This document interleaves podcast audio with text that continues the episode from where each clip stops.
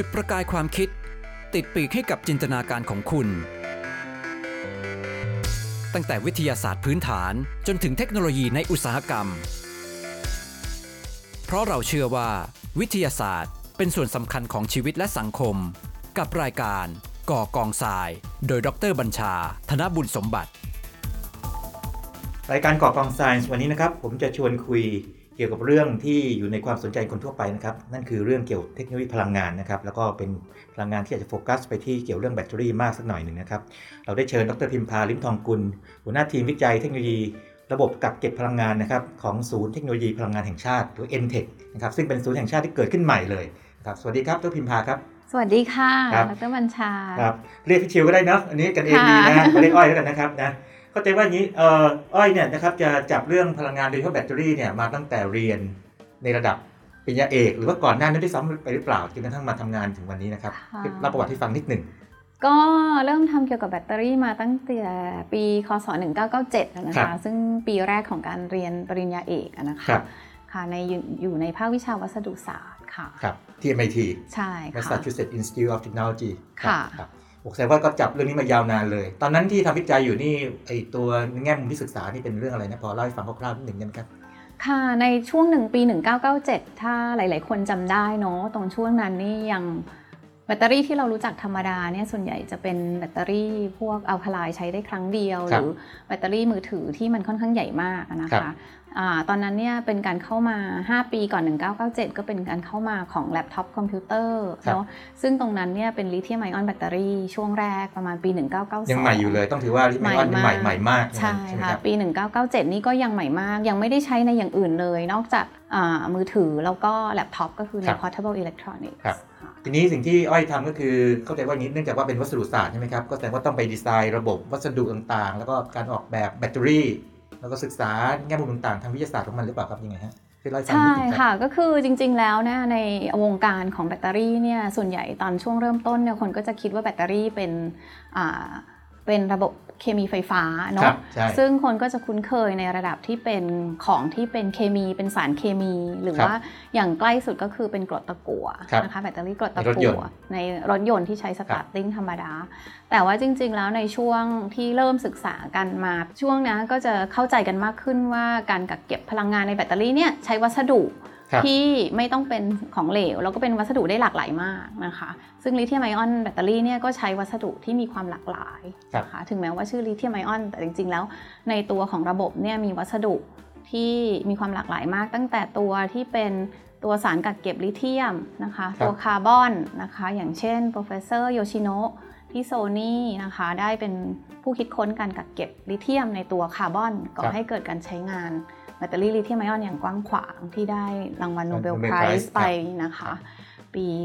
2019นะคะแล้วก็อย่างขั้วบวกเนี่ยก็เป็นวัสดุอีกประเภทหนึ่งเป็นสารประกอบประเภทออกไซด์นะคะขั้วบวกที่เรียกอิเล็กโทรดอะไรแบบนั้นอิเล็กโทรดก็คือเป็นแคโทดนะคะ materials ก็คือจะใช้สารประกอบประเภทออกไซด์เป็นหลักซึ่งอันนี้อีก2ท่านของโนเบลไพรส์วินเนอร์เป็นผู้คิดค้นก็คือจอห์นกูดานอฟกับProfessor Whittingham นะคะแต่เราเนี่ยเป็นนักวัสดุเนาะซึ่งตอนที่เป็นนักเรียนทุนด้วยโดนส่งไปเรียนเซรามิกก็เลยแบบแล้ววัสดุมันเกี่ยวอะไรกับแบตเตอรี่แล้วทำไมเซรามิกมันเกี่ยวอะไรกับแบตเตอรี่ก็ในส่วนนี้แหละค่ะก็คือสารพวกอินออร์แกนิกต่างๆเนี่ยในตัวของแบตเตอรี่เนี่ยสามารถกักเก็บตัวประจุได้ค่ะทีนี้เนื่องจากว่ามันเป็นเรื่องที่ใหม่มากณขณะนั้นนะครับเรียกว่าระดับโลกเลย MIT แล้วก็พวกบริษัทชั้นดังต่างก็ทำอยู่แต่พอกลับมาเมืองไทยนี่ความเข้าใจของพี่ก็คือว่าอาจจะหาจุดโฟกัสได้ลำบากนิดนึงเพราะว่าอุตสาหกรรมเรายังไปไม่ถึงตอนนั้นอ้อยกลับมานี่อ้อยต้องปรับตัวยังไงหรือว่านำความรู้เข้ามาเพื่อจะชี้นำทิศทางการพัฒนาทางด้านเกี่ยวกับระบบกักเก็บพลังงานแบตเตอรี่ยังไงบ้างนะครับก็ช่วงกลับมาก็เรียน5ปีเนาะกลับมาก็2002นะคะในการทำวิจัยด้านแบตเตอรี่ในประเทศไทยเนี่ยก็ไม่มีเลยก็ว่าได้นะคะมันก็ต้องใช้เรื่องของอุปกรณ์เครื่องมือค่อนข้างเยอะตอนนั้นเราก็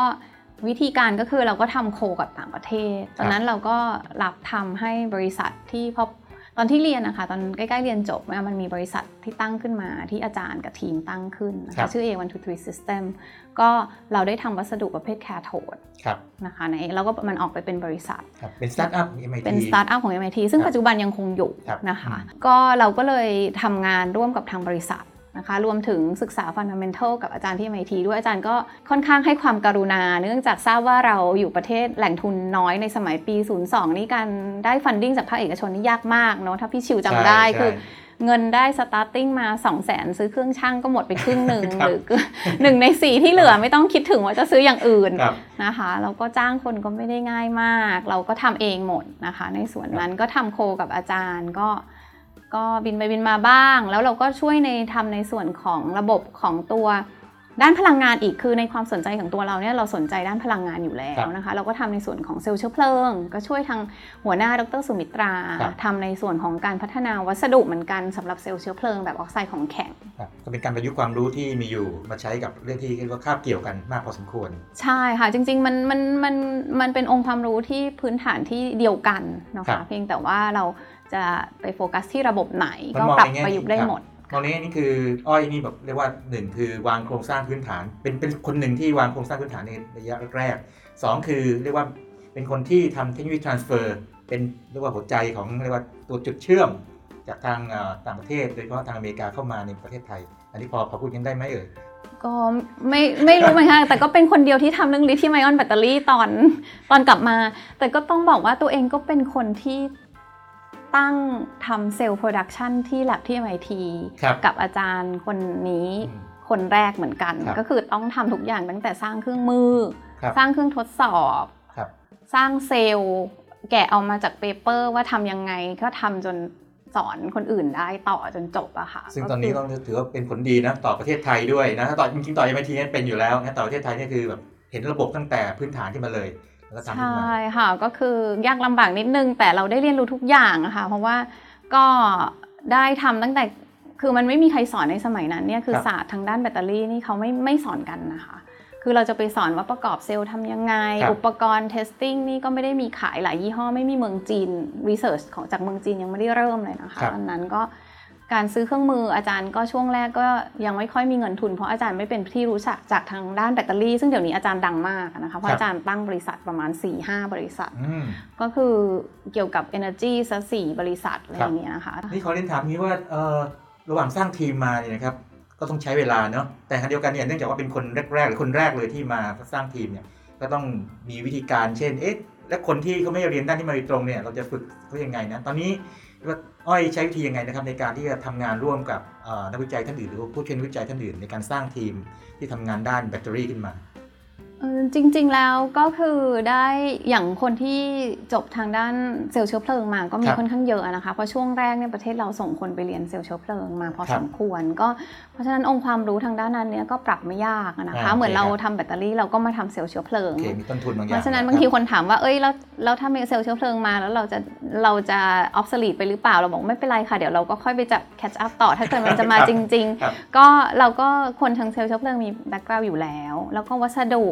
เราก็เอามาประกอบกันแล้วก็แชร์ด้วยกันแล้วอีกอย่างหนึ่งก็คือจริงๆทีมนักวิจัยที่มาอยู่ใน ENTEC อะค่ะก็มีรุ่นใหม่ๆค่อนข้างเยอะจบแบตเตอรี่มาก็มีหลายคนเลยค่ะโดยตรงนะคะก็มี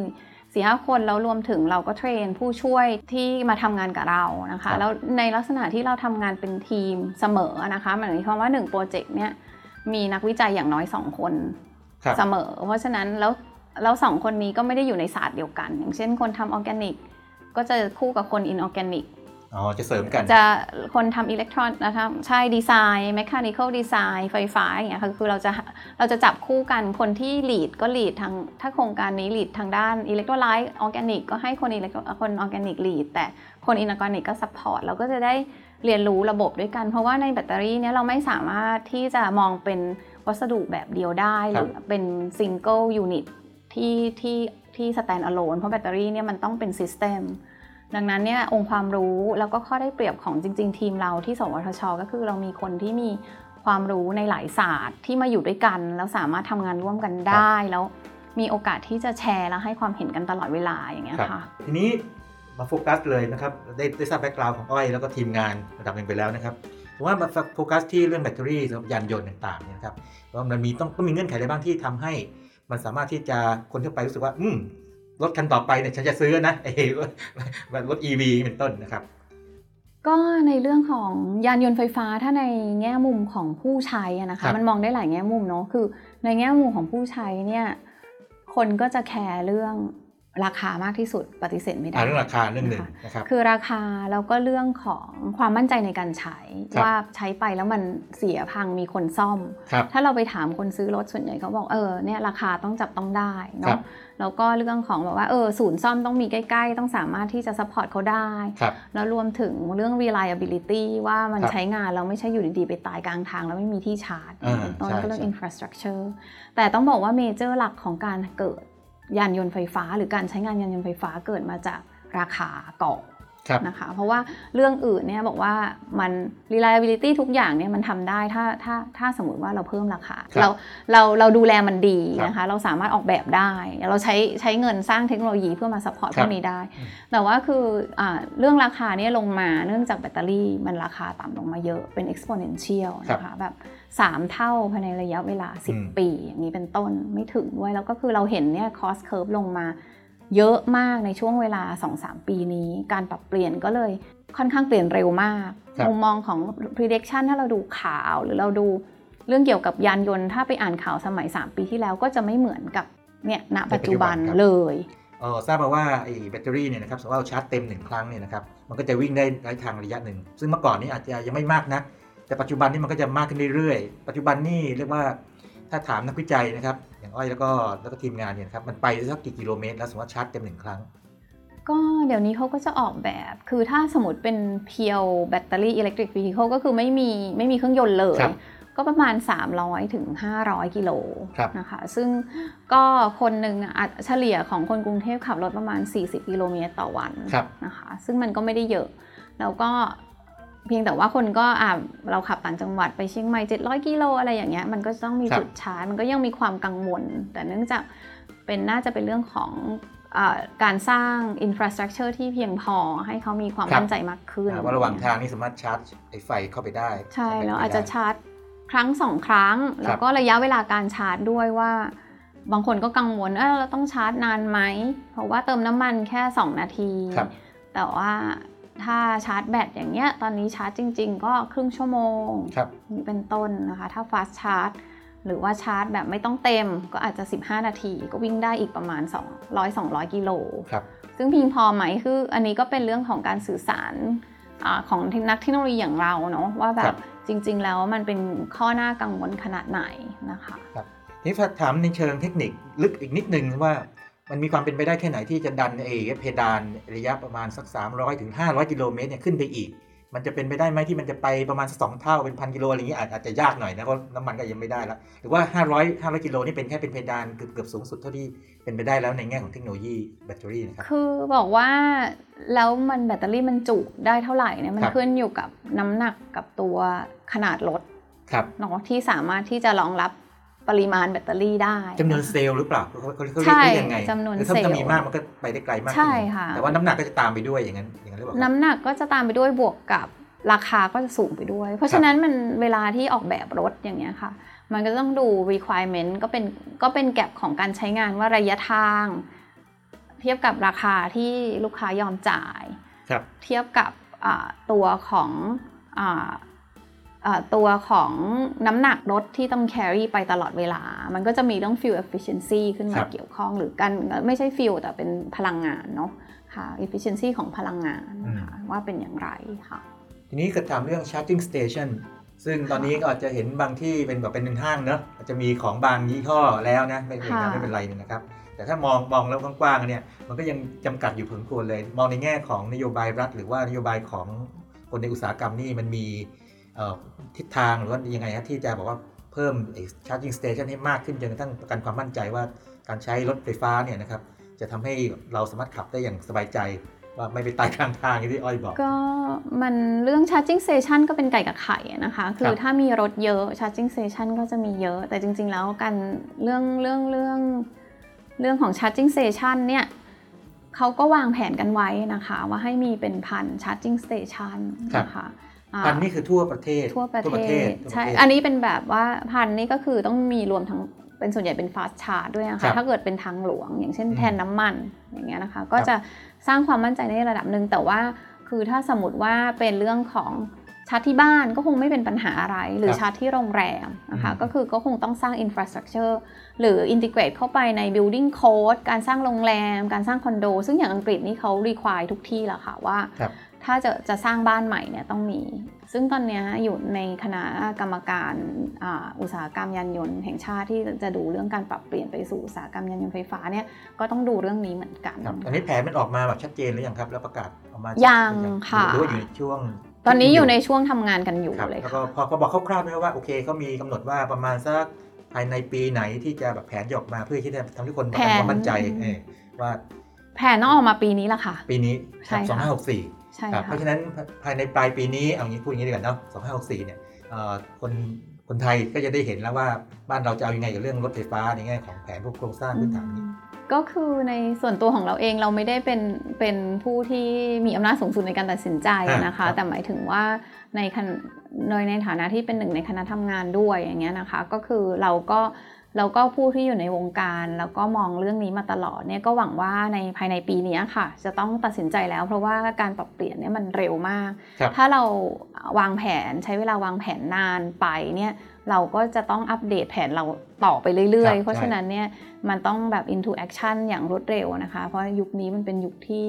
อะไรก็ disruption เกิดเร็ว disrupt แน่นอนแล้วเราก็จะสูญเสียโอกาสอย่างมหาศาลพี่มีข้อสังเกตอะไรบางอย่างซึ่งอันนี้อาจจะเข้าใจไม่ครบแน่ๆเลยคืออย่างถ้ามองแบบดังมากๆอย่าง Tesla เนาะซึ่งผมใครๆพูด Tesla รถไฟฟ้าอยู่แล้วเนี่ยเขาจะคล้ายๆจับ Elon Musk ก็จับเรื่องพวก High End ก่อนคือทำรถค่อนข้างหรูพอสมควรนะฮะแล้วก็ค่อยขยายออกมาโดยการสร้างโรงงานทำแบตเตอรี่ของตัวเองเลยเพราะว่าอันนี้เป็นหัวใจของเรื่อง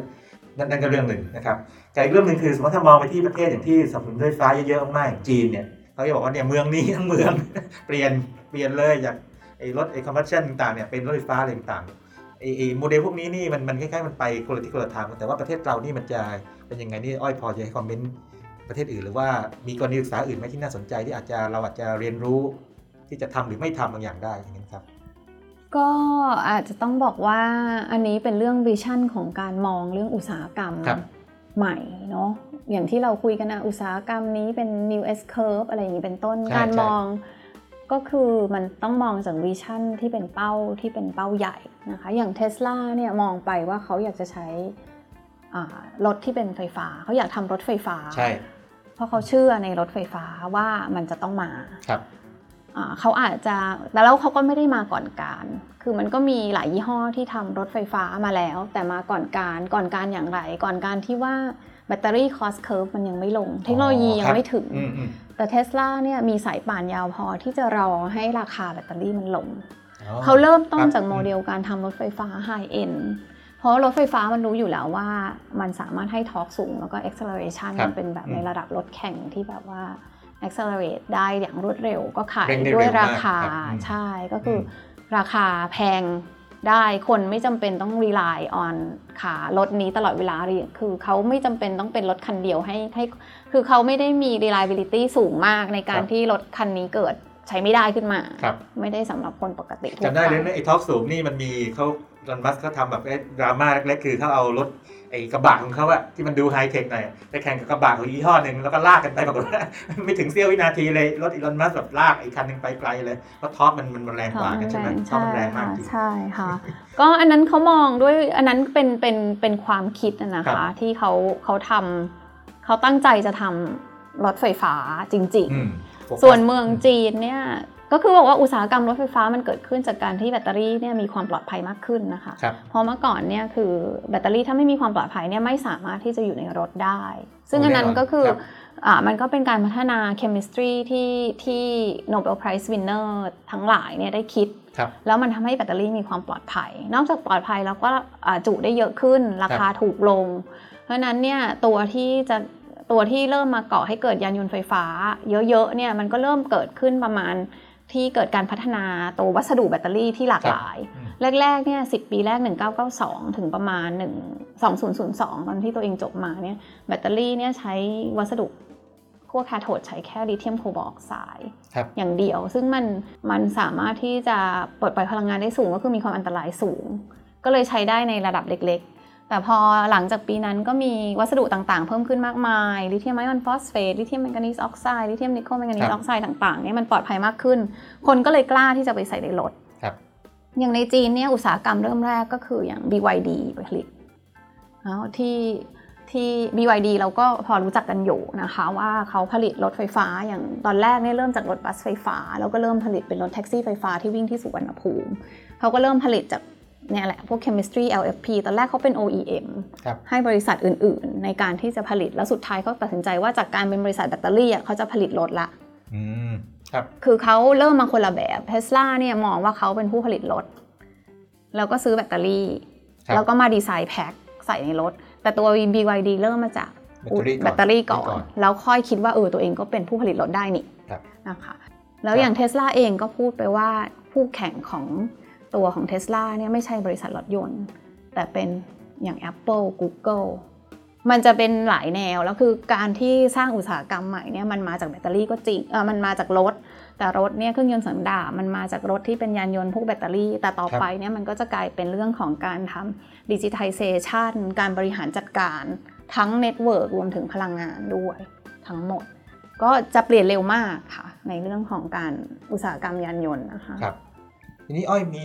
คอมเมนต์เกี่ยวกับเรื่องพวกไฮบริดไหมเพราะว่าบางบริษัทก็อาจจะยังโอเคเขาเชื่อเรื่องรถไฟฟ้าเนาะแต่เขาก็ยังมองว่าไอ้รถไฟฟ้าเนี่ยมันคือแบบปลายทางนิดนึงแต่ว่าระหว่างทางช่วงเปลี่ยนผ่านอาจจะ5ปี10ปีโดยประมาณอะไรแบบนี้ช่วงนี้ต้องเปลี่ยนเป็น transition เป็นไฮบริดไปก่อนเพราะว่า infrastructure ยังไม่ได้อะไรอย่างนี้เป็นต้นเรื่องไฮบริดนี่มีคอมเมนต์ไหมครับว่าเป็นไงเพราะว่าบ้านเราก็มีใช้อยู่ระดับนึงเหมือนกันใช่ก็บ้านเราก็ให้การสนับสนุนการผลิตรถยนต์ไฮบริดเหมือนกันนะคะทางด้านภาษีก็ณช่วงเวลาที่ผ่านมาเนี่ยไฮบริดก็เป็น transition ไฮบริดนี่คนใช้ด้วยเหตุผลของสิ่งแวดล้อมเนาะเป็นหลักก็คือมันช่วยในการลดมลภาวะโดยรวมทำให้เกิด fuel efficiency ที่ดีซึ่งมันเป็น mandate หรือ requirement ของค่ายผลิตของหลายๆประเทศอย่างเช่นในยุโรปหรืออเมริกาที่ว่าต้องมีการปลดปล่อย CO2 ต่ำลดลงใช่ไหมคะเพราะฉะนั้นตรงนี้เนี่ยมันก็เลยเกิดตรงไฮบริดก็เข้ามาช่วย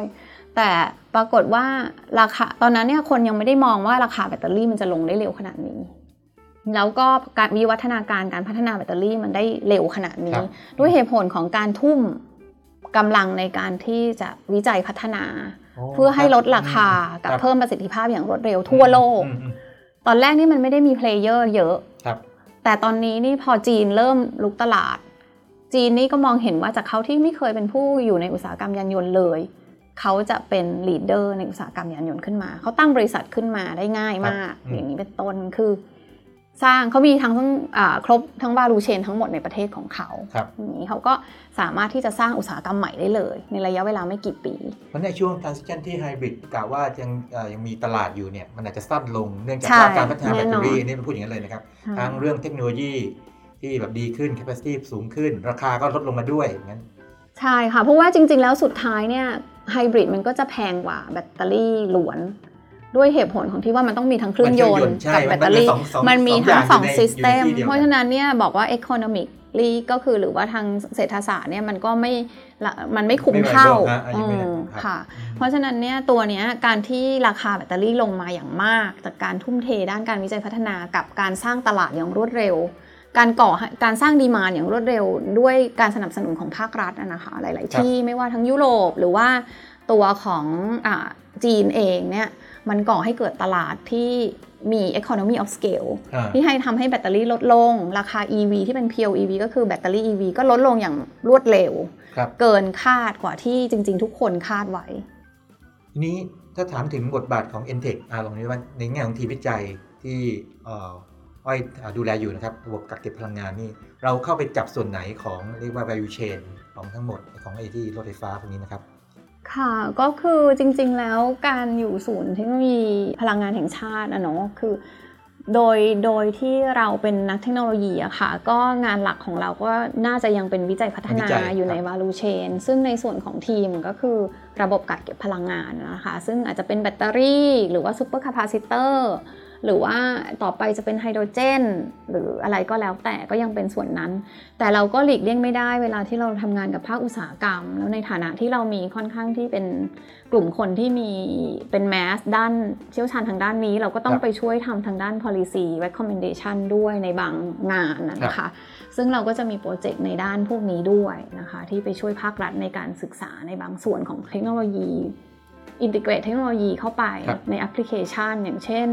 ในทีมก็จะมีกลุ่มอย่างของดร.จิราวันทำพวกอินทิเกรตไปในกลุ่มของพวก renewable ก็คือโซล่าระบบไฟฟ้านะคะระบบไมโครกริดอย่างนี้ซึ่งจะใช้แบตเตอรี่เข้าไปอย่างไรมันถึงจะคุ้มค่าซึ่งเราบอกว่าในทีมเนี่ยเข้าใจ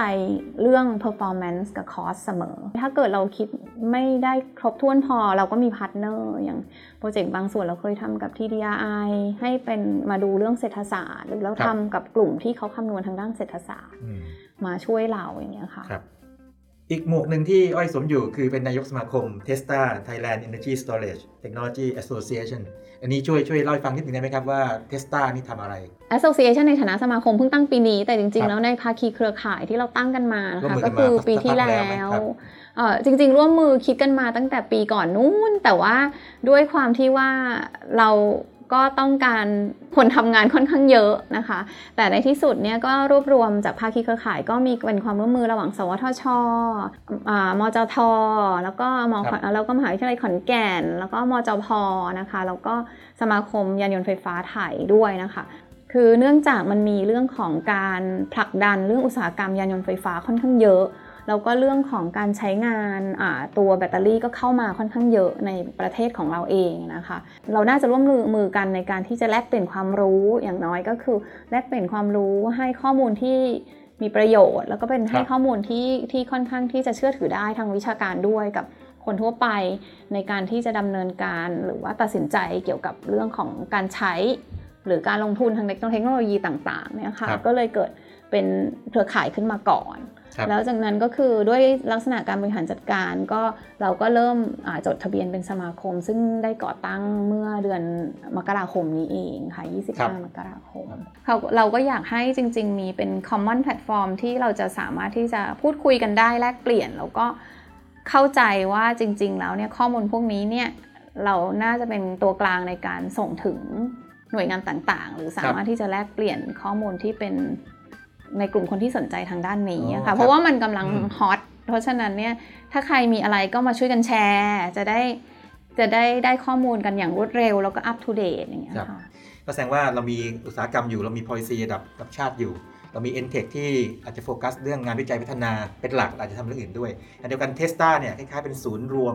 ของเรียกว่า stakeholder ผู้มีส่วนได้ส่วนเสียทั้งหมดแล้วก็ที่จะร่วมกันเผยแพร่ผลักดันนโยบายต่างที่มีประโยชน์อย่างนั้นหรือเปล่าครับก็อันนี้คือ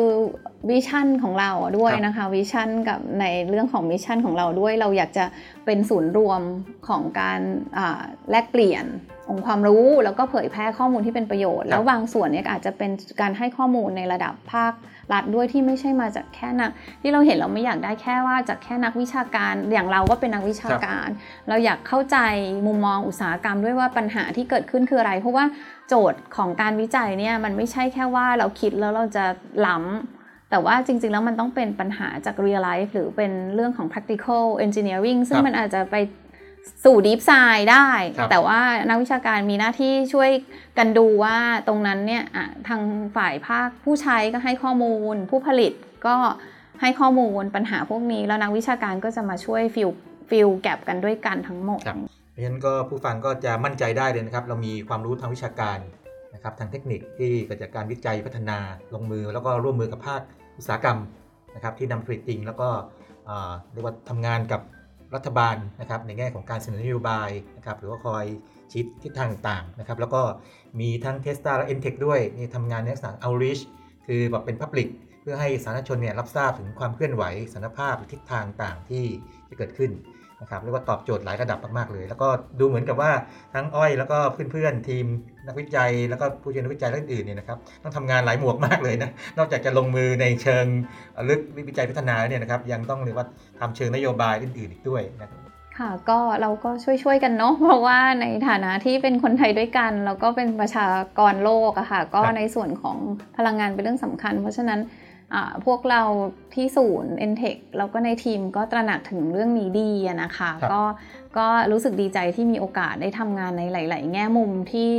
จริงๆทำอะไรก็ได้นะคะในทีมนี้ทุกคนก็ทราบกันดีอยู่ว่าทำอะไรก็ได้เพื่อให้มันเกิดประโยชน์นะคะสูงสุดต่อสังคมของเราเองต้องให้กำลังใจแล้วก็คงจะมีโอกาสได้คุยในเชิงลึกในบางแง่มุมที่เป็นประเด็นที่คนสนใจอีกนะครับแล้วก็เข้าใจว่าจะมีนักวิจัยจาก ENTEC นะครับอีกจำนวนหนึ่งนะครับมาให้ข้อมูลในมิติที่แต่ละท่านเนี่ยมีความเชี่ยวชาญนะครับเพื่อที่จะทำให้เกิดประโยชน์ต่อสาธารณะนะครับและผู้ฟังนะครับส่วนใหญ่นะครับวันนี้ขอบคุณดร.พิมพาลิ้มทองกุลมากๆนะครับที่มาช่วยให้ข้อมูลกับเรานะครับแล้วก็มีโอกาสนะครับคงจะขอเชิญกลับมาในรายการก่อกองทรายครั้งหนึ่งครับขอบคุณมากครับ